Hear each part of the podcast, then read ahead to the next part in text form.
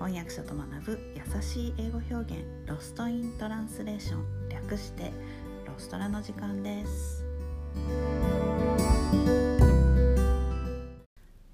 はい今日からまた、えー、毎日ポッドキャストの配信をお送りします。今日のレッスンはエイリアンという単語についてお話ししたいと思います。エイリアンと聞いて思い浮かぶのはどちらでしょうか？A リドリー・スコットの映画「エイリアン」B スティングの「エイリアン・イン・ニューヨーク」若い人はどっちも分かんないかも、えー、エイリアンは宇宙人？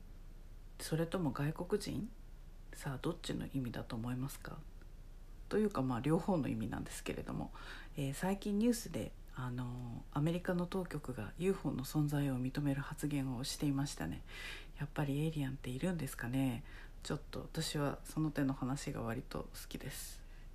えー、というわけでエイリアンというと宇宙人。宇宙人といえばエイリアンなんですがこの言葉は基本的によそ者という意味です、えー、地球外から来たからエイリアン。外国から来てもエイリアンです。外国人イコールエイリアンという表現はちょっと差別的なニュアンスがあるので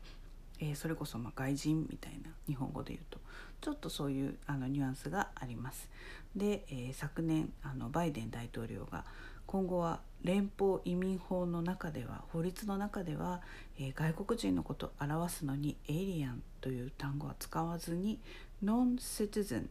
ノンシティズンですねシティズンは、え市民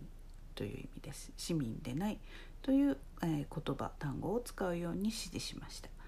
えこれに伴って不法移民というのもあのイリガルエイリアンというふうに言われてたんですがこれも undocumented non-citizen、え書類を持っていない、えー、非市民というなんかちょっと回りくどい言い方にするというふうにあの決めたそうです。undocumented non-citizen あの長いので undocumented だけでもあの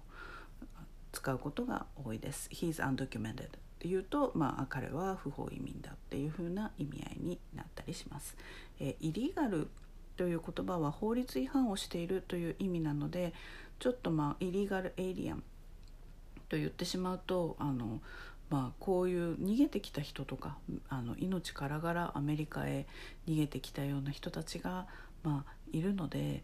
えーまあ、ちょっとあまりよろしくないっていうあの議論になってるんですね。で日本で、まあ、私たちのほほんと暮らしてる私たちからするとちょっと想像もできないような事情を抱えてる人も結構いるので、まあ、もう少し humane 人道的な扱いをしましょうということで、えー、あの undocumented という言い方を使うようにしたのだそうです。なかなか奥深いですよね。今日のレッスンはここまでです。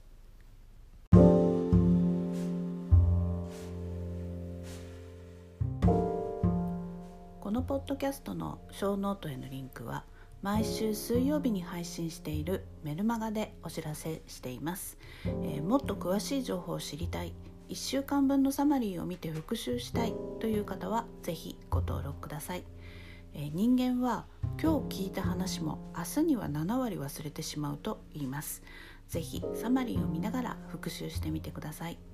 えメルマガではレッスンの情報などもお届けしていますえ私から直接レッスンを受けたい英語学習のことを相談したいという方も是非どうぞ、え概要欄にリンクを貼っておきます